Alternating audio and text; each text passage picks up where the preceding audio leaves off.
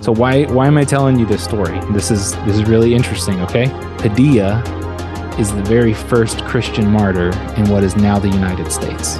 So so this happened in Rice County, where all these petroglyphs and things are, and there's kind of a there, there's a connection here that's coming up. But he was the very first Christian martyr in what we call the United States. And what's really interesting is just on the west side of town, the Knights of Columbus have they've uh, erected they in the 50s erected a giant cross that commemorates him because that was the first place that a, a cross was placed by Father Padilla, in according to, to legend. And that happened 70 years before the Pilgrims came to the New World. So he was actually the first missionary to the area and the first martyr before the Pilgrims even came. And so this is what's really important. This hap- this this he's commemorated and known as putting up the first cross and being killed just to the west of Lyons, Kansas. Okay. Just to the right of Lyons, Kansas is this, our Serpent Mound. Ooh. Or no, just to the east of Lyons, Kansas is our Serpent Mound. So on the west side of Lyons was the first cross in the area. On the east side is the Serpent, Mm, wow. Wow. Yeah. which is just like Yeah. Mind blowing, so on the nose. right? The, the cross versus the serpent. versus the serpent.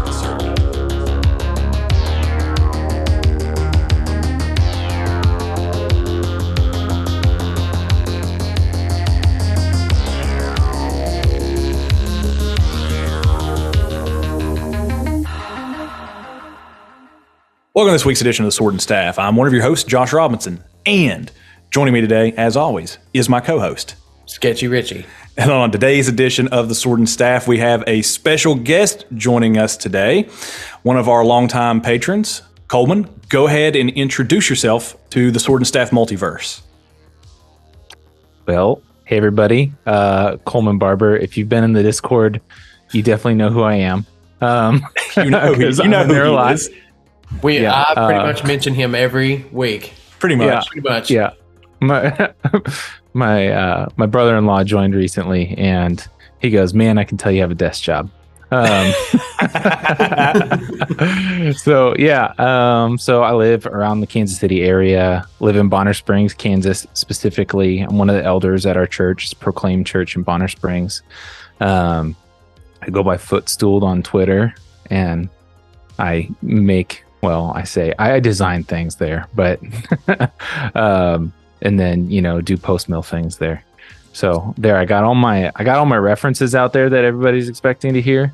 yeah. So so we can just keep going. I'm also a purveyor of cool garage sale maps, as you can see yes. behind me. If if you're seeing this on video, um, and I like to think of myself as a meme connoisseur. Um, I was going to say a connoisseur of shrooms, but okay. Oh we'll my do we'll do the God. Oh man. Well, that reminds me. Um, I must dash Richie a question. Oh, here we go. Yeah, you got the dad joke here too. Yeah. Um, when's when's the the full on mustache coming back? man? Absolutely never. It's gone. And It's so dead and gone. so it's so sad. people want it. The people want it. That's right. It- They just can't have it, and so it's just it's kind of sad. This has never been a democracy. it's, it's true. Um, but the thing that I love about it, it is forever memorialized in episode five of Dark Holler. Oh, it is gosh, forever it really memorialized. is, And, and- thousands upon thousands of people only know Mustache Richie. That's not even, I'm- I'm- he's not even Richie. That's That- right. I'm terrified. That's now. Slick Rick. Oh That's who my that is. Gosh. That's the name that Travis, one of our elder candidates, I didn't gave even him. think. I didn't even think about it when we were filming that in this living room. Uh. Like, I, and then to see it played back in Dark Holler, I was like, "Wow." That's where all Like, the no. stills came from that people see. It comes from episode five Yeah. of Dark Holler. So it is forever memorialized that Slick right. Rick was in the house. That mustache was born out of a shaving mistake. And hey, we've all done that. We've yeah. all done that. So I was like, "Oh, okay." so this is this is how it is now. I mean, I thought it was I thought it was fitting. So- It, it was not intentional. All right. Well, on today's edition, um, Coleman is going to be joining us for a conversation. And I'm just going to be 100% honest with everybody. I've seen a lot of conversation happening between him and Richie. I was in the group, but I purposely did not engage in it or look at it because I wanted whatever it is that we're talking about today to be fresh and I wanted my reactions to be authentic to it. So I'm not real quite sure what we're talking about today, but uh, Coleman, I'll let I am. okay, I'll let you guys kind of talk about what we are going to be discussing today. Richie Coleman, you guys take it. I think it's just. Sure. I, I think I'll be good and just let Coleman lay it out because. I mean, I have an idea of what we're talking about, but something tells me it's not quite what he means by Well, we'll see. what he's bringing up. Yeah, yeah, Let's. yeah. Well, I've intentionally h- held some back. I don't want to give too much because I want you guys. I have. I've got a few things up my sleeve here. So, okay. um, I guess I can kind of start out and talk about how Yeah. I even got involved in the world of the sword and staff and the Yeah. sketchiness and all of that. It's Um, dangerous and then- to put me on the spot with surprise content like this. Like you don't know what I'm going to say. Uh, That's true. That's Let's true. yeah, but go So- ahead and go ahead and tell people how you how you kind of ended up in the sword and staff multiverse. yeah so uh, it was kind of by accident i think as most people are um, i was introduced to kind of the whole divine council worldview to begin with through another podcast is the theology podcast i think they're yeah. friends for most of us. Um, and they did an episode on unseen realm by heiser. Hmm. and that was kind of the first thing that really piqued my interest. I was in another facebook group about that podcast and joey posted a link on facebook to you guys and i started listening to sword and staff. Um, started getting really interested in that. Listened to some lord of the spirits as well Mhm. um, listened to heiser's naked bible podcast so kind of all these different podcasts within modern day christendom that are trying to rediscover or recover some of these more enchanted worldviews. Mhm. Um, and then I started doing some of my own research. I read Spine of Scripture by Non, which is a really good Protestant. It's more reformed and covenantal take on divine council worldviews, which is like just a really sorely lacking space right now Yeah. um, it's pretty concise. So all those different things kind of came together uh, for me, just really fleshing all that out, and I'm still fleshing all that out. Um, so this is this is still kind of new territory for me. So I may say things that aren't true, um, but I will tell you what I found. Um, so as I was as I was, you know, in the Discord and, you know, you guys discovered your serpent mound and things like that that had been lost. Um, you know, we've all been talking about Graham Hancock and ancient apocalypse and all these different things, kind of the interconnectedness of things. I was like, man, we don't have anything in Kansas. We don't have hills. Like, I mean, we have hills, but we don't have mountains. We don't have anything cool like that. Um, and then I was like, well, I actually don't know that. Mm. And so I decided I'm just going to look up Serpent Mound in Kansas. Well, we don't have mounds because we don't have hills. Mhm. Um, but I did find that we have a bunch of petroglyphs all over the place. Ooh. Um, well, kind of all over the place, but we've got a bunch of old Native American petroglyphs. Um, we have a serpent effigy I found. And so through the sleuthing of the sword and staff multiverse and, you know, internet research and couple of library books and things like that, I was able to find some things. So what I wanted to do was kind of tell you a little bit of the story of our you know ancient history here in Kansas with the Native Americans, what we have here, how that may or may not be connected to you all, um, and then you know some some cool gospel connections as well. So yeah. Sounds sounds like Yeah, that's- fine to me. That's that's really what I want to talk about. So so uh, I found a book. It's called Petroglyphs of the Kansas Smoky Hills, um, which get their name because of some of the different geological structures that are around there, some of the climate things that are happening, some of the things that are happening with water around there. And so for a large portion of the year, it'll actually look like smoke is rising from these hills. Um, and so that's how we get the name Smoky Hills. Um, but most of our petroglyphs and most of our stuff is found there. And I have a little map here I'll show you all. Okay. All right. So this is this is Kansas. He's waited his I whole life live- to do that. He I have. I waited my whole mode. life to do that. you Yeah. know, and if that, and it's just glorious, right? It is. Um, so I I, live it. back over here Okay. where you can see where that hand is, Mhm. um, and kind of up there ish. But this is several that part hours of away. the square of the rectangle. That's right. yeah. That's right. So, well, in the larger Kansas map that's up here. Yeah. So, for people who are just listening, I live on the very far east edge of Kansas, right next to Missouri. And all these petroglyphs are found right smack in the middle of Kansas. And that's actually pretty important. So, Hmm. there's on this map, you can see there's like a darkened portion, and that's a huge area of um, sandstone. And so there's this huge sandstone deposit that's right in the middle of Kansas, and that's why we actually have these petroglyphs. That's how they can they can even be made because normally things are too too rough to be able to to carve Right. anything into and that sort of thing. So Yeah. I'll go back over here. Um, got all kinds of different petroglyphs of various forms, some of which we will st- leave unnamed. Um, We've got uh, common things like the brakes real quick. geometric No. Like geometric we're not leaving anything figures. unnamed. Okay. Geometric figures. Okay. Yeah. Yeah. There's geometric figures, and you know, there's typical, we'll phrase it this way for Richie. We'll go halfway. There's, you know, typical fertility Okay. forms that There you that go. you see in those. We'll, I'm all right We'll with name that. it that way. Yeah. I- I'm fully appeased with that. We're good. Okay. Good. there we go. So there's there's fertility things. Um, there's geometric figures.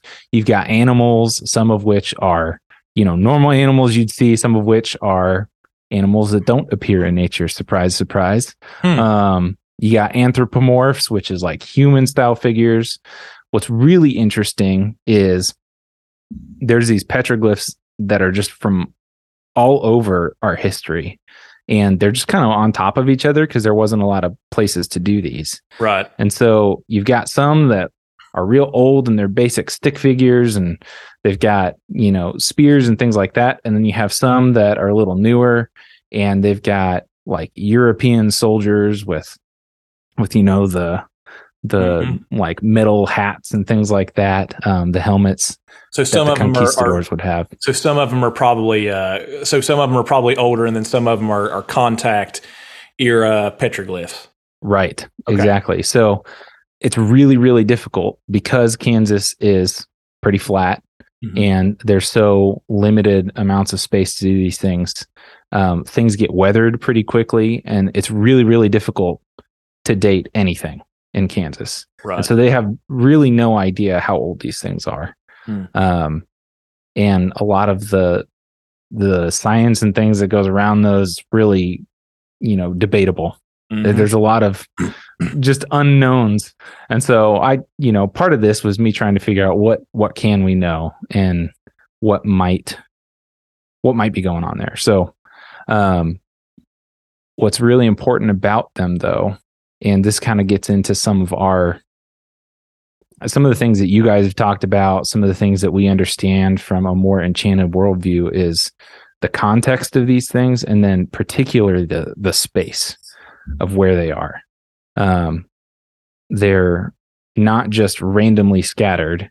Um, typically, they're associated with specific features, um, particularly caves, rock shelters, and then finally, and this is most importantly, I think, water. yeah. Um, and water just seems to be this theme that comes up all over the place. And so, you know, I don't, I don't know what's going on at your Serpent Mound. I know some of what Graham Hancock was saying is like, you know, most of these pyramids and things they're built over, you know, mystic springs and things like that. yeah. Um, but that seems to be a common theme. Uh, It And- is a hugely common theme. Yeah. Yeah, with all of this stuff. Um, with our with our serpent mound, it is uh, from what we understand, it is a naturally anomalous area. um, like Graham Hancock points that out, like with a lot of these places, like um, so for example, with the Serpent Mound in Adams County, Ohio, it's sitting literally on an impact crater, Hmm. right? And because of that, it has a lot of uh, geomagnetic anomalies. It has a lot of gravi- gravitational anomalies. There are there's like rivers of water that flow beneath it, caverns, void areas underneath it. And in our Serpent Mound here in Logan County, it's very similar. So there's actually a, a map, and we've talked about this before that you can go out Yep. there and get. It's like put out by the U.S. Uh, I think it's the U.S. government. It's like the U.S. Geological Survey. Yeah, something like that. and um, that area where that mound is situated falls heavily on uh, on the spectrum of gravitational anomalies, Hmm. and um, it's it's uh it's really really interesting. And there's a, a even a naturally occurring anomaly there that's a huge part of the story of the mound, especially with locals for the people who know about it and that is that, that that side of the mountain where that mound is located is apparently infested with rattlesnakes. I don't know. Really? Yeah. Yeah. So I don't know if we've talked about that until this Yeah. episode. But Like when we started diving into the Serpent Mound, everybody would bring up the the unusual amount of rattlesnakes up there.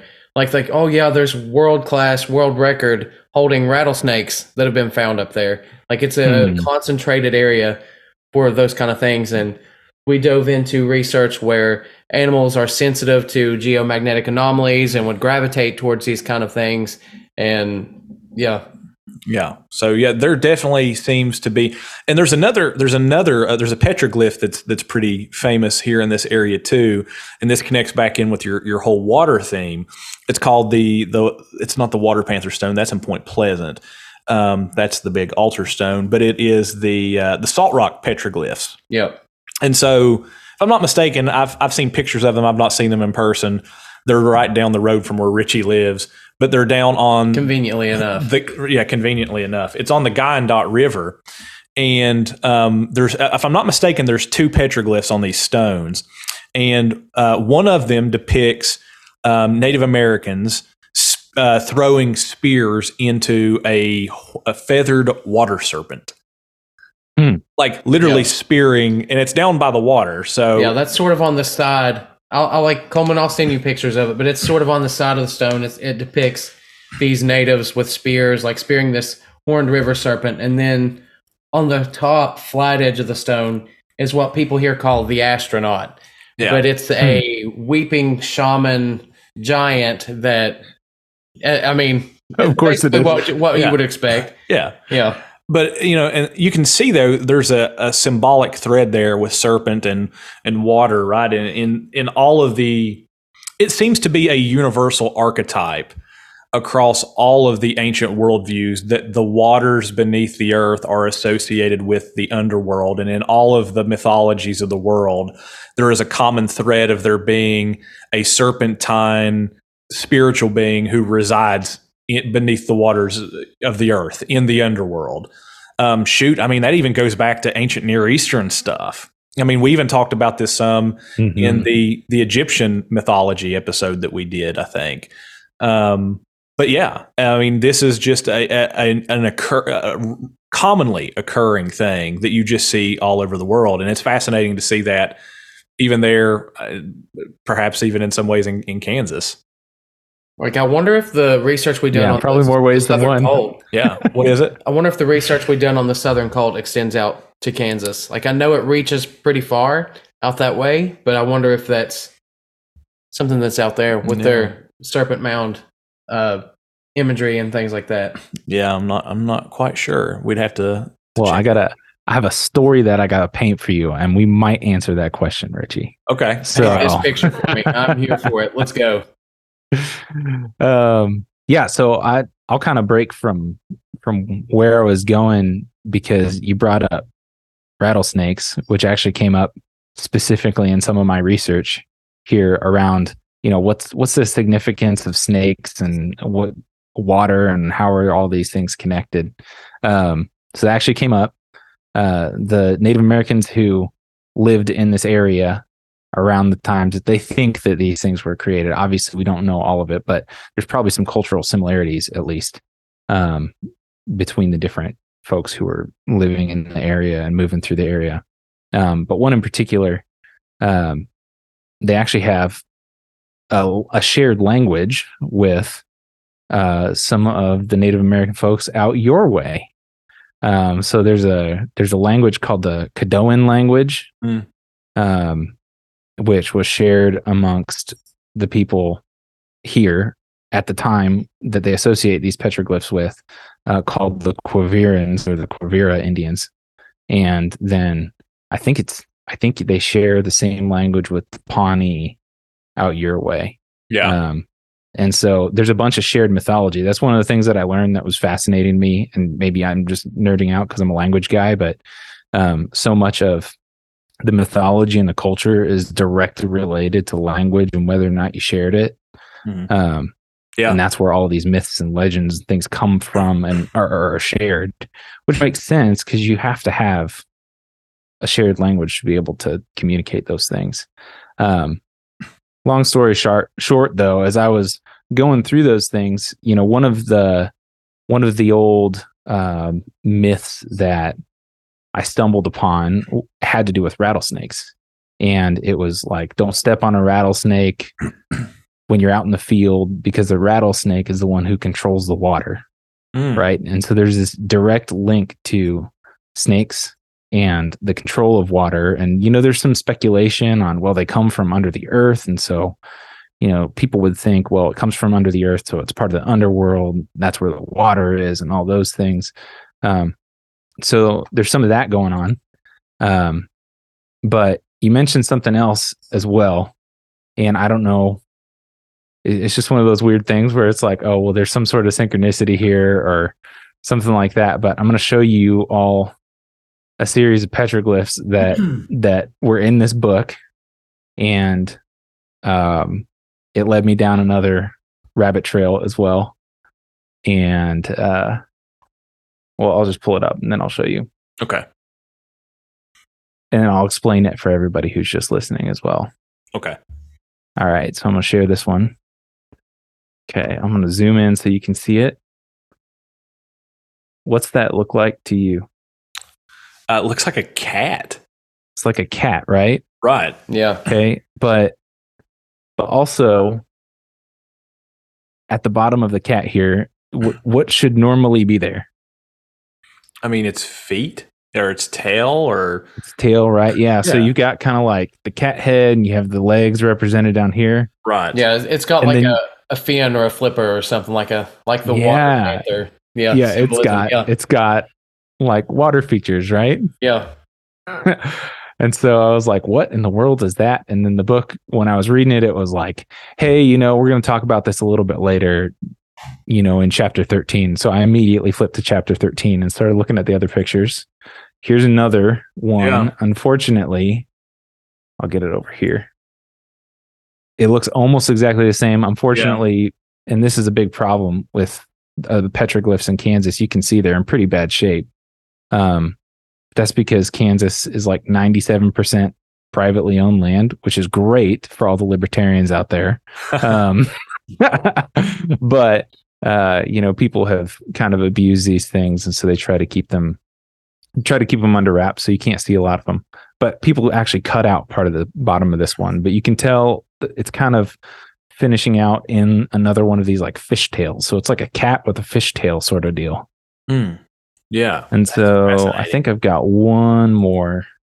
Yeah, this one's nice and clear, and you actually have a picture of its face. Yeah. So you got like a cat Oh, with cat ears, you got eyes, and then you have like a fishtail on it. Flipper tail there.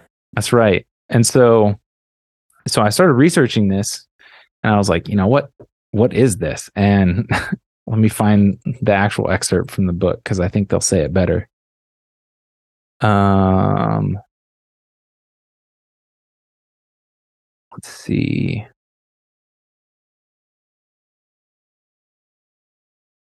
I got to find the exact spot. I have a quote here. No, you're good. Okay. It says it might be tempting to interpret these as owls.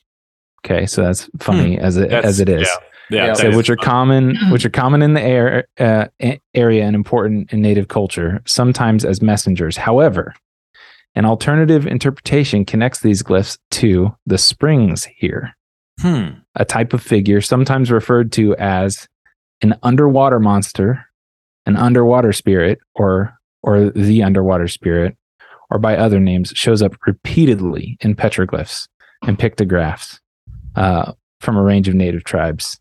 Um, and so this book actually supports the idea that peppered throughout all these petroglyphs, we have this water cat. And so when you guys just said, you know, there's the water panther stone out by you, and it's got all these associations with water and snakes and all of those things. I was like, oh man, this is just like even more tightly bound than I thought. Yep. So Yeah.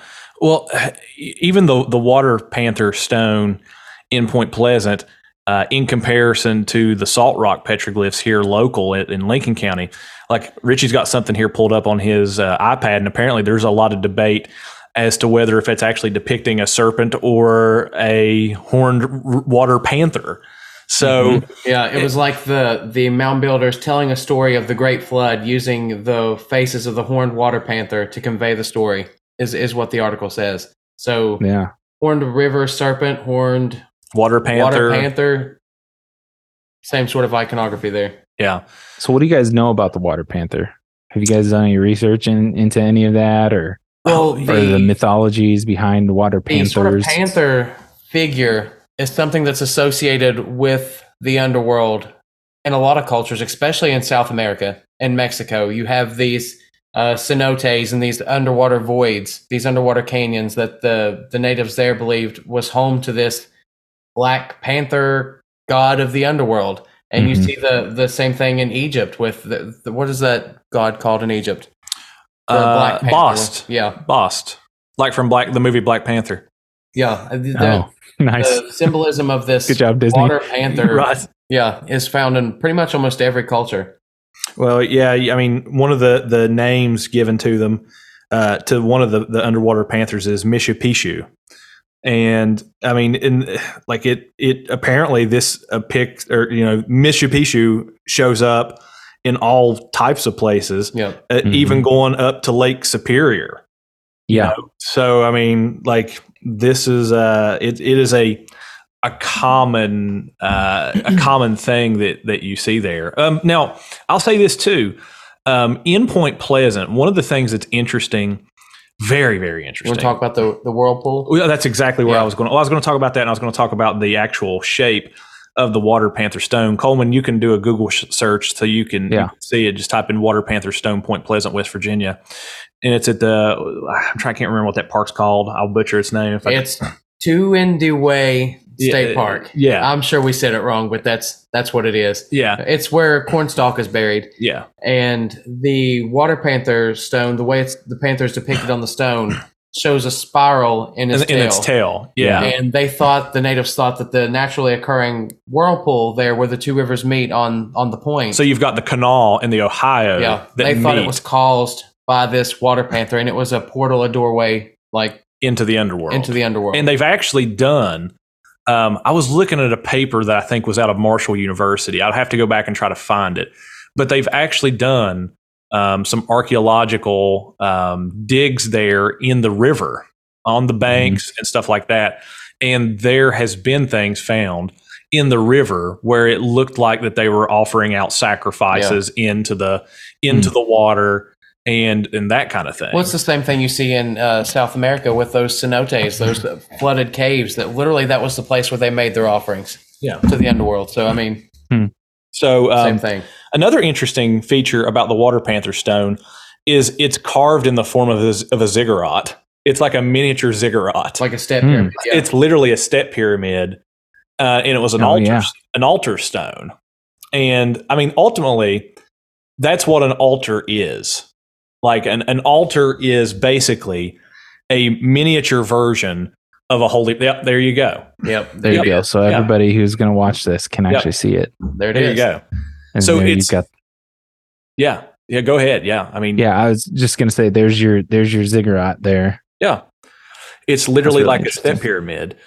And um, basically, I mean, if people don't understand what the purpose of an altar is, I mean, an, an altar is basically like a, a miniature version of a holy mountain, right? Mhm. Um, so, I mean, if you like read James Jordan, he points this out.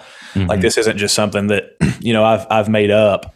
But um, basically, what they are is they are miniature versions of the Holy Mountain. And on the Holy Mountain, in the biblical worldview, um, is where man interacts with God, right? Think Right. about Adam, right? Adam interacts with God on the mountain, which the Garden of Eden is located.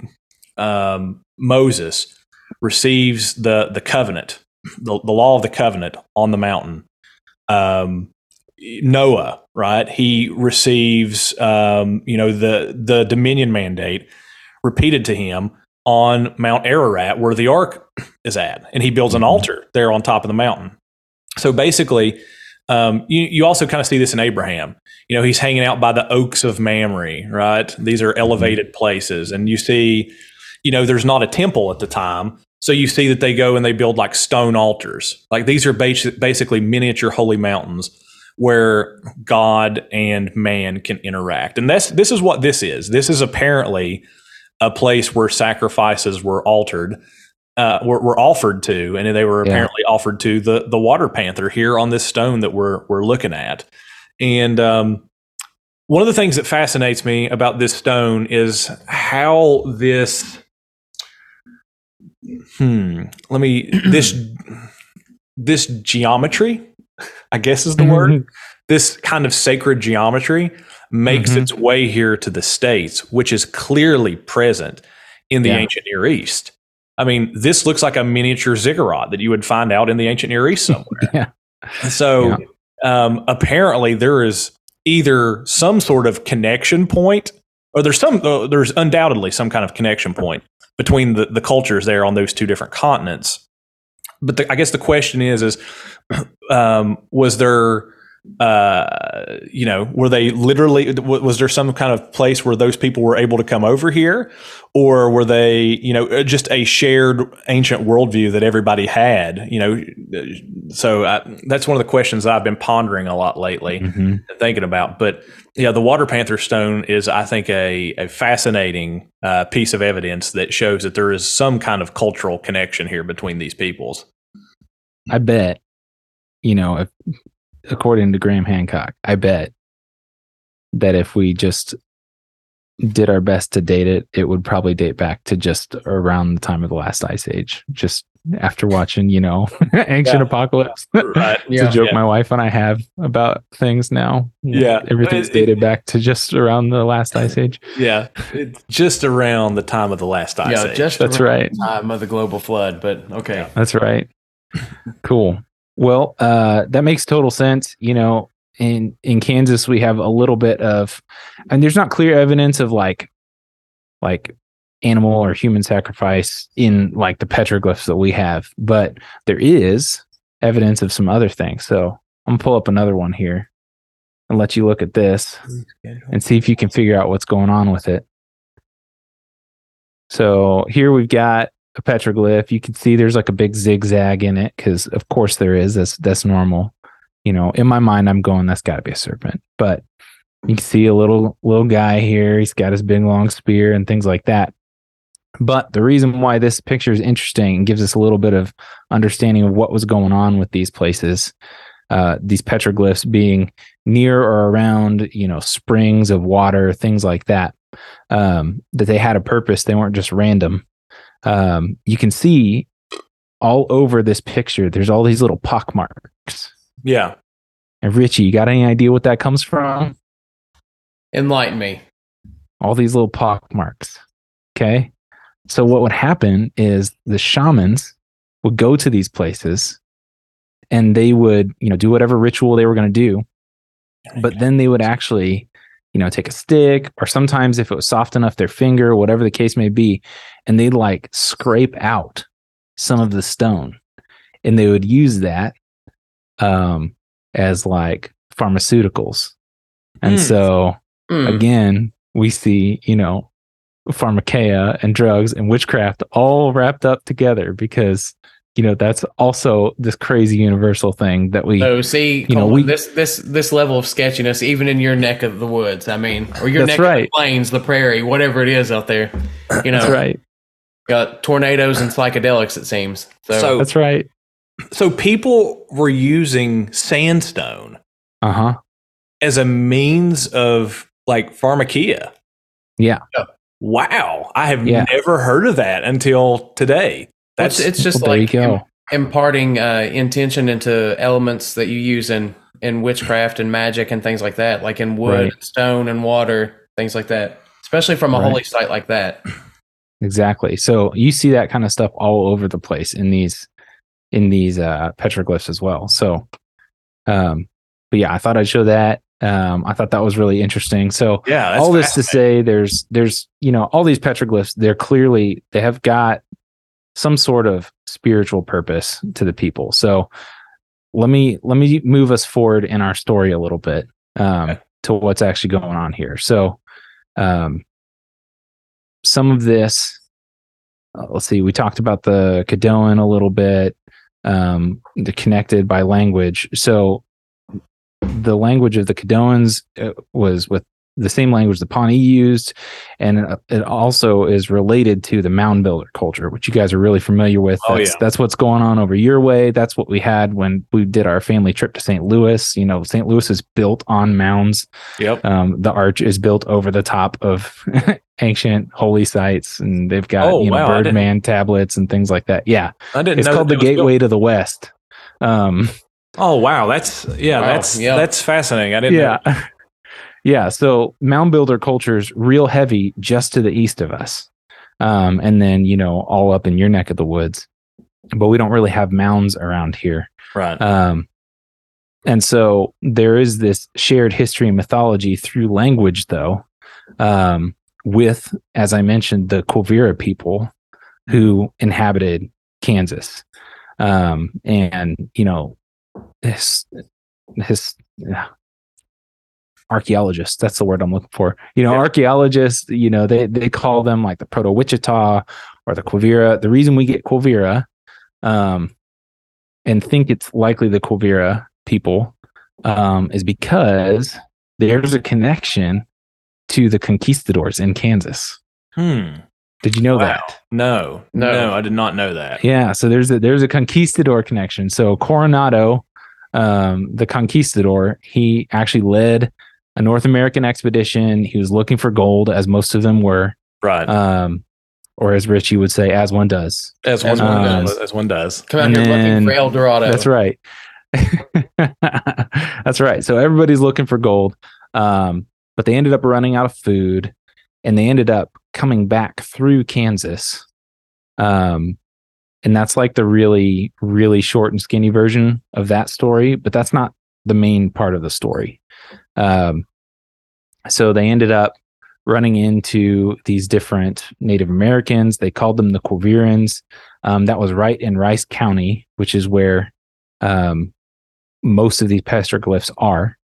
Um, and they described them as large, over six and a half feet tall. So we have real, real tall people, especially at that time, dark skinned and tattooed. Um, so you know, maybe there's a giant connection, maybe not. I'm six two. I've got some native blood, so so perhaps, perhaps I am, you know, a giant. I don't know. So There you perhaps go. Coleman is one sixteenth Nephilim. There you, there go. you go. I love it. there you go but but the main thing is is traveling with coronado was father juan de padilla um That name sounds familiar to me. yeah so so this is where the story gets really interesting so juan de padilla he ended up staying behind to do missionary work with the natives in the area um and here's here's a Here's a little excerpt about him. It says Soon after the Spaniards departed Padilla and the Portuguese set off in search of the country of the Grand Quivira, where the former understood there was there were innumerable souls to be saved. So Coronado was after gold, Padilla was after souls. Right. Okay. Yeah. So after traveling several days, they reached a large settlement in the Quivira country. The Indians came out to receive them in battle array. Hmm. When the friar, knowing their intentions, uh, told the Portuguese and his attendants to flee, while he would wait their coming, uh, or he would await their coming, in order that they might vent their fury on him as the others ran. The other uh, the others fled to a height within view and saw what happened to their friar. Padilla awaited their coming upon his knees, and when they arrived, he was immediately killed. Okay. So why why am I telling you this story? This is this is really interesting. Okay. Um, Padilla is the very first Christian martyr in what is now the United States. Mm, that's why I know him. Yes. Yeah. So so this happened in Rice County where all these petroglyphs and things are. And there's kind of a there there's a connection here that's coming up. Um, but he was the very first Christian martyr in what we call the United States. Um, and what's really interesting is just on the west side of town, the Knights of Columbus have they've uh, erected they in the 50s erected a giant cross um, that commemorates him because that was the first place that a, a cross was placed by Father Padilla, and according to to legend. Um, and that happened 70 years before the pilgrims came to the New World. Mm. So he was actually the first missionary to the area and the first martyr before the pilgrims even came. Um, and so this is what's really important. This hap- this this he's commemorated and known as putting up the first cross and being killed just to the west of Lyons, Kansas. Okay. Just to the right of Lyons, Kansas is this. Our serpent mound Ooh. or no, just to the east of Lyons, Kansas, is our Serpent Mound. So on the west side of Lyons was the first cross in the area. On the east side is the Serpent, Mm. Wow. Wow. Okay. Yeah. which is just like Yeah. Mind blowing, so on the nose. right? The, the cross versus the serpent. Yes. Yeah. Um, which is really interesting. And it kind of gets into, you know, the whole culture because I'll show you. Um, let me let me get the picture pulled up. This is you were talking about connections. Yeah. This is a map of the Adena and the Hopewell Mhm. and the area that they grew things, but also where their holy sites were. Um, and you can see right here in Kansas, the spread stops. Wow. They no longer have any more temples to the west of Lyons, Kansas, where the cross was put. Wow. That is Yeah. mind blowing. Yeah, and that, mm. that map right there is basically an overlay of the map for the Southern cult. So this sort of shared spiritual worldview that had the serpent in- imagery and the serpent priests and things like that, they were a collective of these native beliefs, and it extends that entire range that you have there. So it's it's direct connections. Yeah. So so in searching to see if we had anything similar, we have a serpent effigy. It's not a mound. Mhm. Um, but there's reasons why I'll tell you about that too, because it's pretty fascinating. Um, you know, it, it turns out, well, actually, it's it's basically the same thing. it's all connected. Um, but you know, here in Kansas, we put a stop to it. So oh, wow. you got to get got to we get. we put that in there. cross in the ground and said here, but no further, like no more. That's right. That's right. So yeah, I thought that was really that was really cool. It was really fascinating. Um, and just kind of you know this was I hadn't shared this you know with anybody but my wife. And I got this as I'm as I'm preparing all of this. I got this text from my pastor, and he's you know texting me stuff that he texted me stuff that he had read recently, and he was reading um, on the Incarnation by Athanasius. Yep. And so I just had this realization of like, man, the serpent stopped at the cross, you know, here Yeah, in Kansas.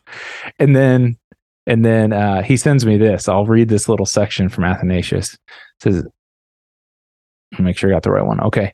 Again, in former times, every place was full of the fraud of the oracles and the utterances of those at Delphi, Delphi Yep. and Dodona and, and Boeotia and Lycia in Libya and Egypt and those of the Kabiri and of the Pythoness Mhm. where were considered marvelous by the minds of men. But now, since Christ has been proclaimed everywhere, their madness too has ceased, and there is no one left among them to give oracles at all.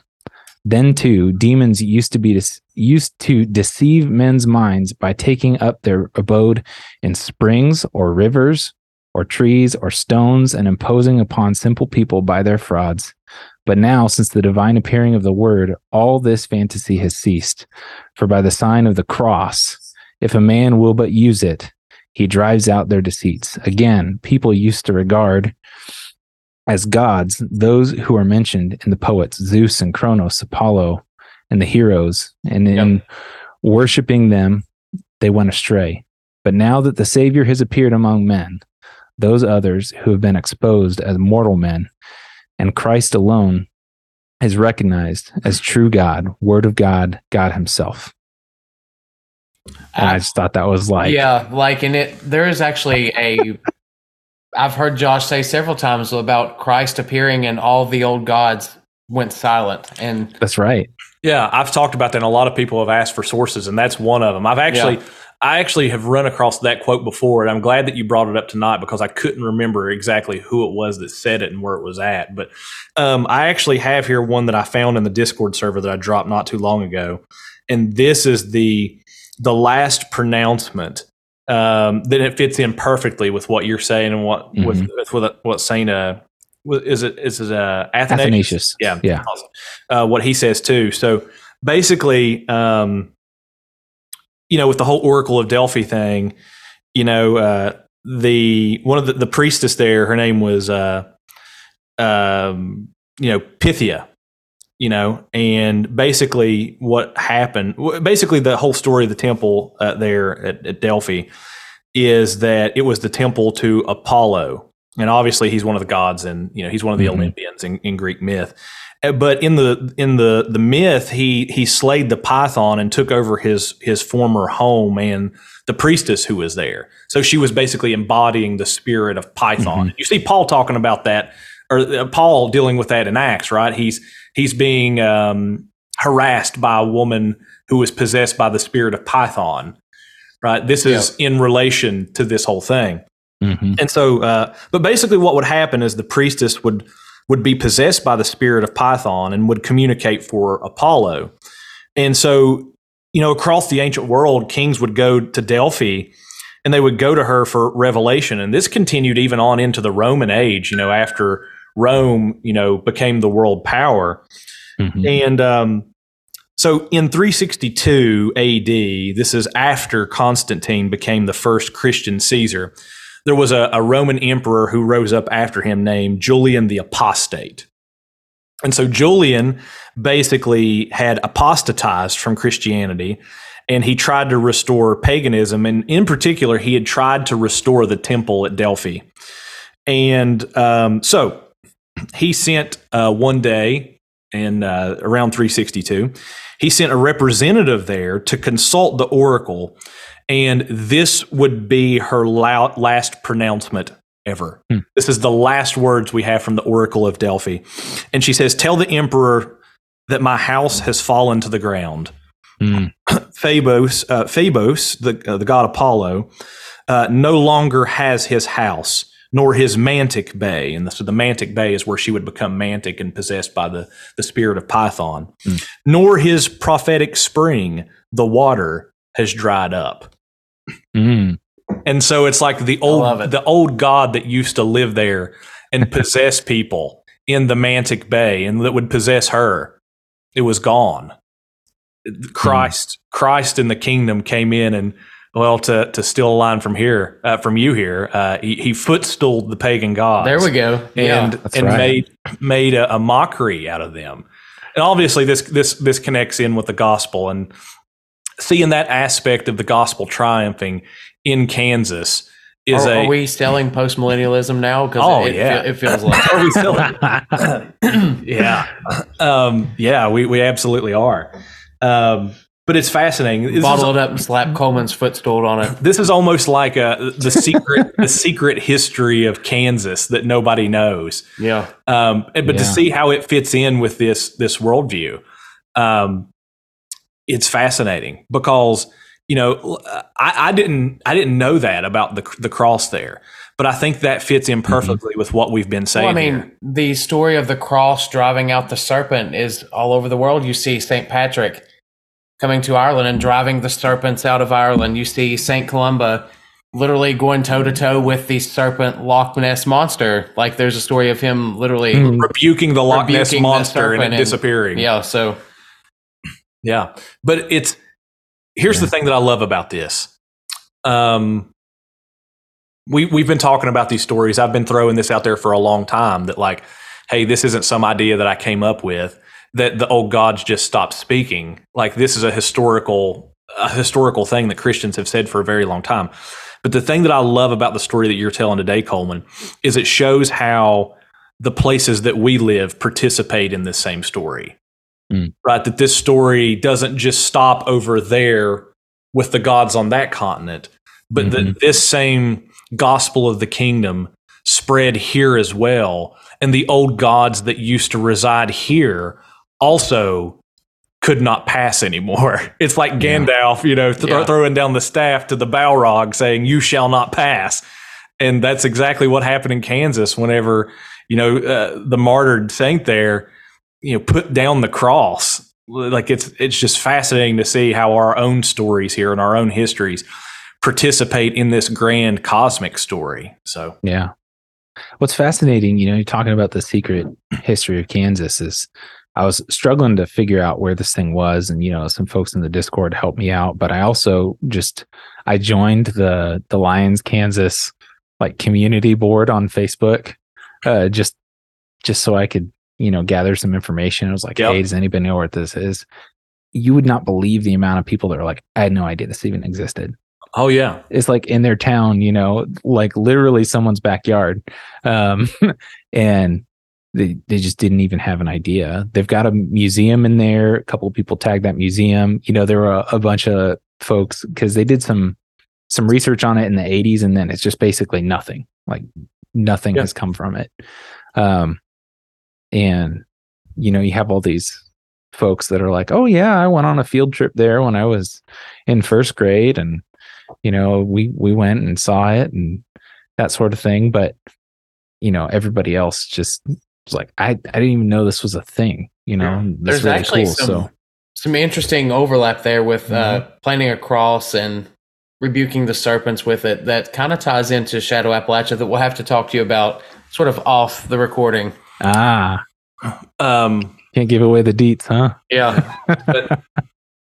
what was I was going to say here? Um, yeah, this is this is all just it's it's fascinating to me because this is the same exact thing we've ran into with a lot of the work that we've done here. Is that with the Serpent Mound that we had, nobody knew it existed.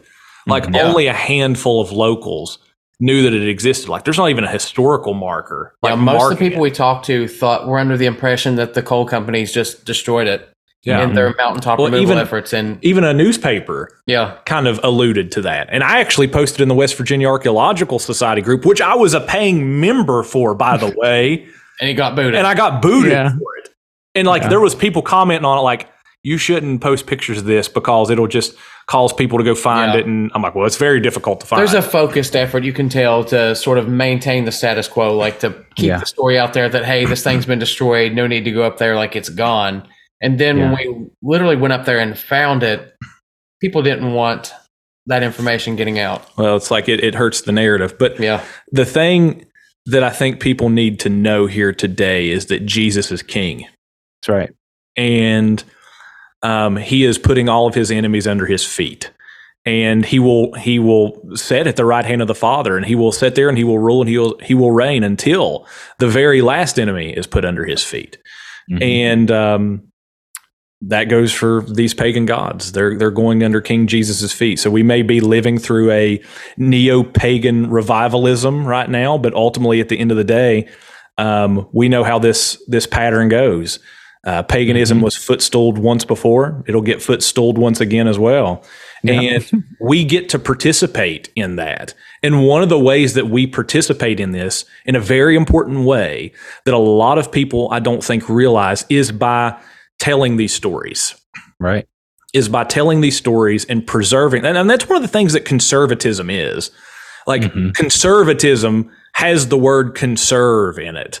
Like we Right. are conser- conserving something. We are we are preserving something. Um, and we're preserving it so that we can pass that on. And it's no wonder I think that a lot of people don't know who they are. They don't know about their land because there Mhm. seems to be just an effort to not preserve those kinds of things. But if there's one thing that I can say, and I'm not saying this to toot our own horn because God knows I don't, I don't, I'm not a, a fan of that thing. If there's one thing that I think that Sword and Staff has raised an awareness of, it's uh, it is that um, you're the place that you live and the the story of that place is very important Yeah. um, because whether you like it or not, the land and the people who were there before you, um, those things shape a lot of the things there in the place that you're at. And you may not even know it. You may not even know that the place that you were living in at one po- point was a desecrated space where the gods of old used to inhabit it. um, and that's got a lot of spiritual ramifications to it and a lot of spiritual consequences to it. And that's why it's important to become a one of the things that I was told whenever I was a but first became a pastor and I was planning our church. Um, and this was by a lot of the guys in Acts 29 was that I needed to basically become a historian of Mhm. where I lived. I needed to become a student of it. I needed to become somebody who um, was familiar with the stories and was able to pass those on to people. And I feel like that that was a piece of advice that really served me well. And I think that having that kind of access to these stories and the resources that we do and that kind of stuff, it's uh, it's really helped a lot of people come to to understand um, where they live a lot better and why things may be the way that they are and what to do about it. And it, it gives a lot of meaning that was not previously there because a lot of people just view life as it's this vacuous thing. I'm just a person who just so happened to be born in this place and, you know, w- whatever. There's no meaning to it all, but no, there, Mhm. there is. There's there's great meaning to it, and so we need to all become students of this kind of thing. And even the very place where you live right now, if you're listening, it probably has its own little secret history to it as well that Yep. people have forgotten about, and it's and it's important to to recover that. Um, this this plays a part in reenchantment as a whole. So Yeah, yeah, you're talking about, you know, you don't know how much, you know, how important where you're born, who you're born to, all of those things Yeah. really are important. That's Yeah. one of the things that, you know, we've been, I've been having conversations lately a, a lot about, you know, just, you know, spoiler alert to everybody who's listening who isn't this and you know we can we can still be friends but i'm a calvinist. Um but thinking about predestination predestination it's not just that god uh you know ordains the ends you know it's not just that but the means i will be a follower but the means right Yep. and those means go beyond just the things that we typically think about those means go into you know who you are your makeup you, Mhm. the heritage behind you you know Yep. i would not be the person that i am you know save for the experiences of my parents um, my grandparents my grandparents were missionaries in africa for the majority of my life uh, and growing up and you know m- my papa had all kinds of stories when he was still alive about you know witch doctors and things like that Yeah. um and you know m- my mom had all kinds of experiences growing up which i won't get into because this is all public but um Yep. but you know those those sorts of things they they actually prepare you for the things you're about to experience and you know True. you know it's even here in in our little town of you know bonner springs we got weird stuff going on here too you know this we're we're th- two or three hours east of the line that padilla dropped the cross on right so there's there's plenty of things that have happened here and we fight, face all kinds of spiritual opposition here you know i mean um, i can't get into too many details about it but you know we've Sure. had run-ins with a local satanic grotto group that thinks they're not doing anything because they think they're atheists but you don't poke you don't poke the darkness without it poking back you know Yeah. Um, and those things are you know i always think of um I always think of when people are like, "Oh, you know, it's harmless. You know, there's nothing there's nothing going on there. There's nothing behind it." I always think of um in the Chronicles of Narnia because we got to get either Tolkien or Lewis in here, right? It's not for the staff yeah. if we're not going there.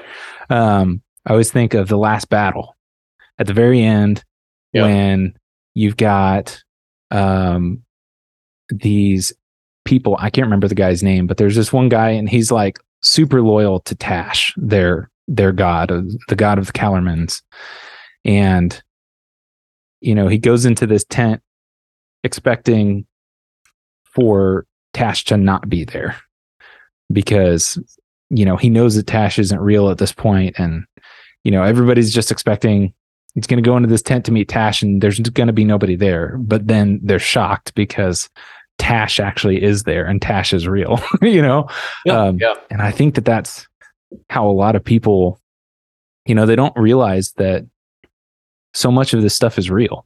Uh, you know, there there is this real spiritual reality, um, and you shouldn't be med- meddling with it. You know, it's, it's you if you're going to be, especially as a Christian, if you're going to be, you know, dealing with those things, you should be preparing to go to battle because that's what it's going to be for you. Um, if you step across that threshold, you know, to use more enchanted language. So Well, I mean, we've said if we've not said it, uh, you know, a hundred times, we've not said it at all. Um, the reason why God forbids a lot of the things that He does, like necromancy and divination and all of those types of things, and you know, throughout the Scriptures and sorcery, is not because there's not a danger in it, but because there is. That stuff works. Right. There is it's some- real. there is Yeah. somebody on the other end.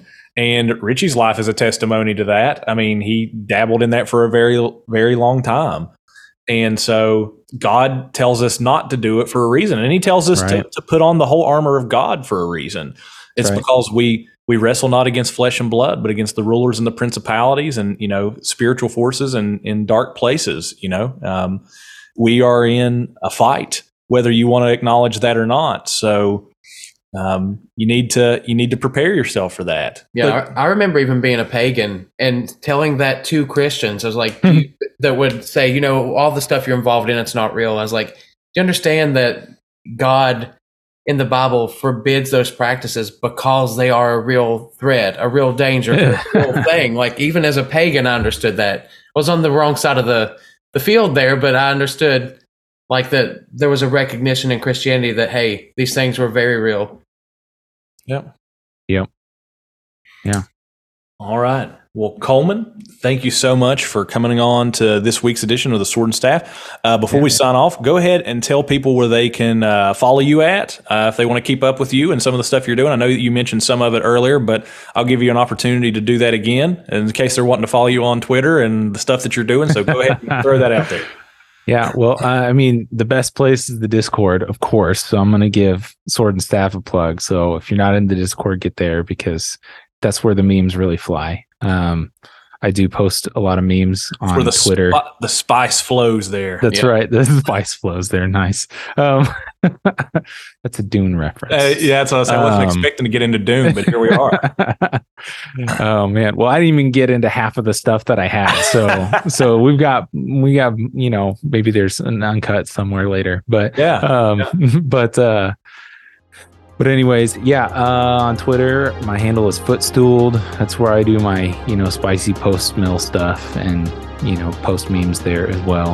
Um I'm on Facebook. You can always add me as a friend.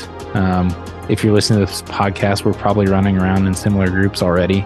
Yeah. Um, and then, um, yeah, I think that's, I think that's about it.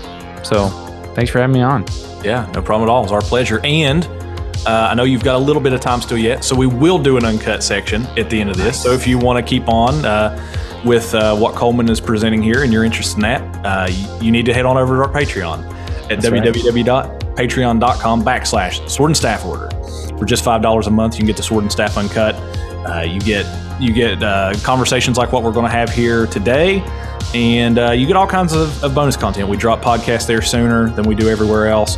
Um, which we're actually going to be revamping the schedule uh, for dropping podcast in 2023. We're going to start releasing Patreon content on Thursdays, dropping it everywhere else on Friday. That way, we've got a little bit of a bigger gap between the patrons and everybody else. We've got some other content coming too. We're going to be cranking out some more episodes.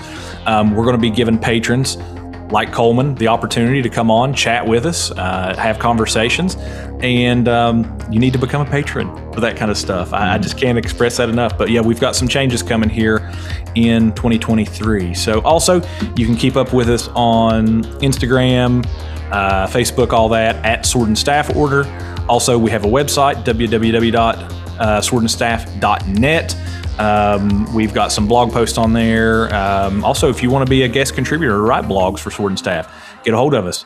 We can work that out because um, we we're planning on posting more blog content on there and putting more stuff on there in the future. Um, also, if you're wanting a link to our Discord, there is a link open there on our website. It should be up in the top. I think it's the right hand corner of the page. You should be able to go there and get straight into our Discord server.